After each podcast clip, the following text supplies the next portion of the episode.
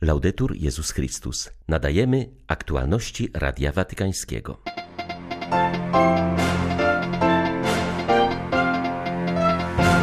Modlitwa, wspólnota, uczciwość, przebaczenie i służba to pięć wskazań na godne i udane życie, które papież zaproponował młodym Kongijczykom przybyłym na spotkanie w Kinszasie. Posługujący w Kongu ojciec Piotr Handziuk podkreśla, że Europejczycy mogą nauczyć się od Afrykańczyków zaangażowania w życie Kościoła, a także odwagi w modlitwie. Dodaje, że bez wsparcia świeckich misjonarze niewiele mogliby sami zdziałać w dziele ewangelizacji. Jutro Franciszek rozpocznie drugi etap swojej afrykańskiej podróży. Przybędzie do Sudanu Południowego, gdzie jest powszechnie szanowany, stąd płynie nadzieja na pozytywną zmianę w kraju, na pokój i zgodę. 2 lutego witają Państwa Beata Zajączkowska i ksiądz Krzysztof Ołdakowski. Zapraszamy na serwis informacyjny. Trzeci dzień wizyty w Demokratycznej Republice Konga papież rozpoczął od spotkania z młodzieżą i katechistami na stadionie męczenników w Kinszasie.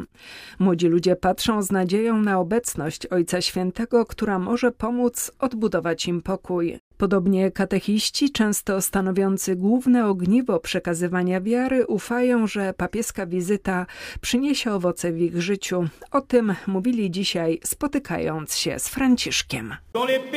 Wielu młodych w kraju żyje obojętnie i egoistycznie, kalkulując i planując dla własnych korzyści. Niemniej liczni są ci, którzy nadal wierzą w czary i uciekają się do fetyszyzmu w czasach trudności oraz wyzwań. Wielu ludzi pada ofiarą nienawiści i podziałów, nawet plemiennych. System posagowy grozi niekiedy tym, że stanie się rodzajem kupna kobiety dla uzyskania korzyści ekonomicznych przez jej rodzinę pochodzenia. Młode kobiety są kulturowo dyskryminowane, choć to one często dźwigają ciężar rodziny. Liczymy na Twoje modlitwy i rady, najdroższy Ojcze Święty abyśmy byli silnymi, dynamicznymi młodymi ludźmi, dobrymi chrześcijanami i uczciwymi obywatelami.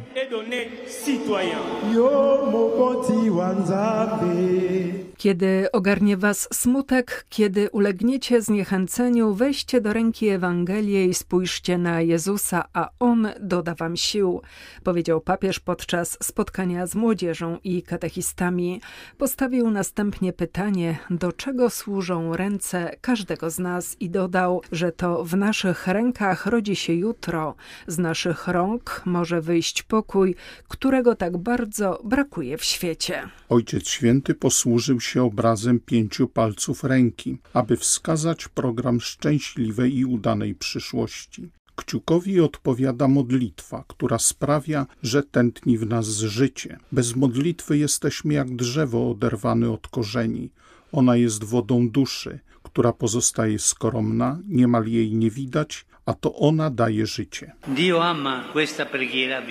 Bóg kocha taką żywą, taką konkretną modlitwę płynącą z serca. Pozwala mu ona interweniować, wchodzić w wyjątkowy sposób w zakamarki życia, wchodzić ze swoją mocą pokoju. Ta moc pokoju, posłuchajcie dobrze, ma imię. Czy wiecie, jak ono brzmi? To Duch Święty, ten, który pociesza i daje życie. On jest motorem pokoju, jest prawdziwą siłą pokoju. Dlatego modlitwa jest najpotężniejszą bronią, jaka istnieje. Przekazuje Ci Boże pokrzepienie, przekazuje Ci nadzieję. Zawsze otwiera przed Tobą nowe możliwości, pomaga Ci pokonać lęki. Tak, ten, kto się modli, pokonuje strach i bierze w ręce swoją przyszłość. Pytam Was, czy Wy w to wierzycie? Czy chcecie wybrać modlitwę jako swój sekret, jako wodę duszy, jako jedyną broń, którą będziecie nosić ze sobą, jako swojego towarzysza podróży na co dzień? Ojciec Święty zwrócił uwagę, że palec wskazujący przywołuje wspólnotę. Ona jest drogą do tego, aby czuć się dobrze z samym sobą, aby być wiernym własnemu powołaniu. Franciszek, mówiąc o środkowym palcu, przypomniał o znaczeniu uczciwości. Przeciwieństwem uczciwości jest korupcja. One są nie do pogodzenia ze sobą. Papież postawił następnie pytanie, jak pokonać raka korupcji, który zdaje się rozrastać i nigdy nie zatrzymywać. Przychodzi mi na myśl świadectwo młodego człowieka, takiego jak wy, Floriberta Błany Chui. 15 lat temu, kiedy miał zaledwie 26 lat, został zabity w Gomie za blokowanie transportu zepsutych produktów spożywczych, które mogły zaszkodzić zdrowiu ludzi. Mógł odpuścić. Nikt nie dowiedziałby się o tym, a on nawet by na tym zyskał. Ale jako chrześcijanin pomodlił się, pomyślał o innych i wybrał uczciwość, odrzucając brud korupcji. To właśnie jest zachowanie nie tylko czystych rąk, ale i czystego serca. Teraz chciałbym Wam powiedzieć ważną rzecz. Bądźcie uważni.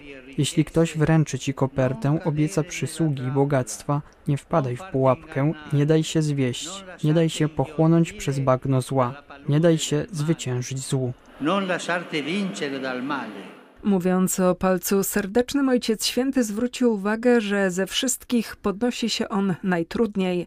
Przypomina nam to, że wielkie cele życiowe osiąga się poprzez słabości i przeciwności. Siłą, która trzyma nas przy życiu, jest przebaczenie. Pozwalając, aby nam samym przebaczył Bóg, przyjmujemy w sobie moc, która zmienia historię. Franciszek zauważył, że ostatni palec jest obrazem naszej małości. Każdy z nas mógłby o sobie powiedzieć: Jestem mały, a dobro, które mogę uczynić, jest kroplą w morzu. Ale to właśnie małość, czynienie siebie małym, przyciąga Boga. Ten, kto służy, staje się małym. Nie wyobrażam sobie życia parafii bez aktywnego zaangażowania świeckich. To jest coś, czego możemy się w Polsce uczyć od Kongijczyków, mówi Radiu Watykańskiemu ojciec Piotr Handziuk. Polski werbista od ponad 30 lat posługuje w Demokratycznej Republice Konga. Większość tego czasu pracował w różnych parafiach w afrykańskim buszu, a obecnie jest rektorem werbistowskiego seminarium w Kinszasie, gdzie do kapłaństwa przygotowują się klerycy z dziesięciu krajów kontynentu. Misjonarz podkreśla, że praktycznie wszyscy Afrykańczycy są ludźmi wierzącymi. Nie ma wśród nich ateistów czy niewierzących, bo każdy na swój sposób odbiera Boga i manifestuje swoją wiarę. Ponad połowę populacji Konga stanowią chrześcijanie. Szacuje się, że w tym kraju mieszka 45 milionów katolików. To ludzie bardzo zaangażowani w życie parafii i przede wszystkim w życie liturgiczne. Bezcenna jest posługa katechistów, mówi ojciec Handziuk. Kongijczycy to są ludzie, którzy potrafią i lubią śpiewać i tańczyć. I właśnie poprzez śpiew, taniec, różnego rodzaju gesty wielbią tego Pana Boga podczas mszy świętej. Msza w rycie zairskim jest właśnie takim świadectwem inkulturacji Ewangelii i liturgii. Kongijczycy to są ludzie wierzący i można to zaobserwować tutaj w Kinszasie. W niedzielę ulice są puste Kinszasy, bo wszyscy, praktycznie wszyscy gdzieś się modlą. Także Kongijczycy nieraz w tej trudnej sytuacji materialnej, w tej beznadziei, właśnie zwracają się do Boga i właśnie w Bogu pokładają nadzieję. W naszych sercach pozostanie przesłanie papieża dotyczące pokoju i pojednania, podkreślali uczestnicy wczorajszej mszy z Franciszkiem na lotnisku Ndolo w Kinszasie. Mieszkańcy Konga wyznali, iż potrzebowali takich właśnie słów w obliczu trudności, z jakimi boryka się ich kraj. Przesłanie Ojca Świętego opierało się szczególnie na przebaczeniu, które poleca nam Chrystus. Przeżywamy tutaj przecież już ponad 20 lat wojny i obecna sytuacja jest bardzo skomplikowana. Naprawiając to poprzez przebaczenie służące znalezieniu nowego początku, będziemy mogli odbudować tkankę narodu i tym samym, zaczynając od podstaw, wznieść Kongo zjednoczone, silne, pełne pokoju, mające szansę na rozwój. W sercach osób rezonowały słowa o pokoju, którego Kongijczycy bardzo potrzebują, jak sami to przyznali. Papież chce, aby nasz kraj mógł trwać w pokoju, zwłaszcza na wschodzie, gdzie padamy ofiarami agresji ze strony osób, które nie kochają naszego państwa. I tu nie chodzi tylko o życie w pokoju na wschodzie Konga, ale również w każdym naszym środowisku, w naszych rodzinach. Istnieje nadzieja, że coś się zmieni. Tak reagowano po spotkaniu papieża z ofiarami zbrodni we wschodniej części kraju. Wskazuje na to z wdzięcznością za całą inicjatywę towarzyszący swoim diecezjanom biskup z Gomy Wilin Gumbi. Wiadomo, że z Ojcem Świętym podróżują, towarzyszą mu liczni dziennikarze. Jesteśmy teraz bardzo szczęśliwi, ponieważ przynajmniej po tej chwili cały świat dowie się, jakich cierpień doświadcza ludność wschodniej części Demokratycznej Republiki Konga. Wiadomo, że aż do dzisiaj są osoby uciekające przed wojną. Obecnie chodzi tu o konflikt z ruchem M23.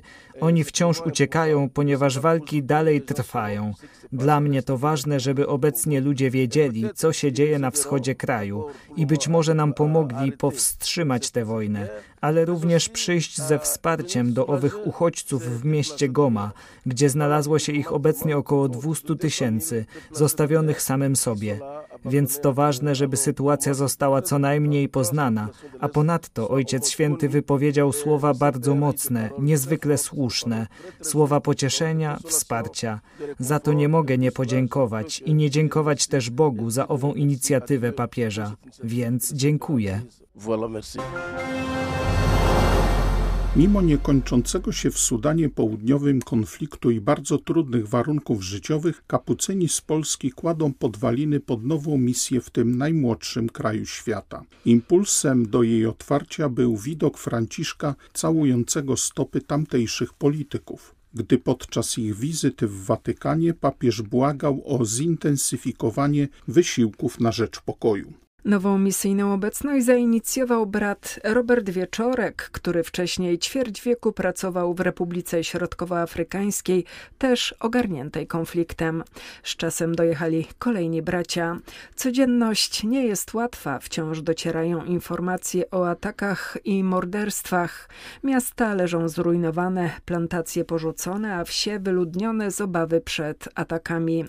Kraj, który ma nadmiar wody i 80% ziemi potencjalnie uprawnej, mógłby być spichlerzem rogu Afryki, a tymczasem żebrze o żywność oraz pomoc międzynarodową.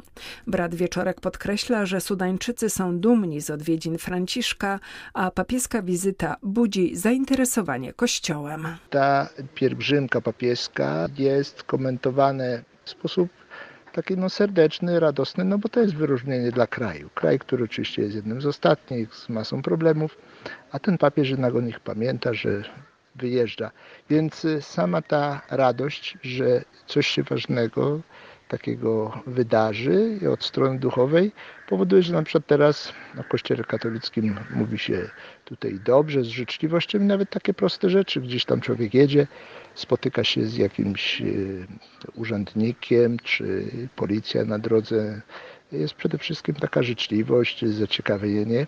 Na temat naszej misji. Jesteśmy w, w zalążkowym stadium. Można mówić najwyżej o nowej obecności braci mniejszych kapucynów w Sudanie południowym, obecności misyjnej. Chociaż dla uczciwości trzeba powiedzieć, że tutaj przyjeżdżają nasi współbracia już od lat do obsługi, ciekawa taka sytuacja, emigrantów, ludzi pracujących tutaj, szukających zarobku, przede wszystkim z Erytrei, czy z Etiopii. Nasza obecność ma by tutaj już być stała. Na razie jesteśmy, uczymy się żyć, uczymy się języka, funkcjonowania tutaj, specyfiki tego kościoła. Katolicyzm, katolicyzm cieszy się w Sudanie Południowym wielkim szacunkiem po latach trwania z ludźmi podczas prześladowań przez reżim islamski z północy. Kościół w tym kraju to nie duchowieństwo, bo księży wciąż jest mało, ale setki świeckich ludzi żyjących Słowem Bożym i przekonanych o mocy Ewangelii zmieniającej ich serce.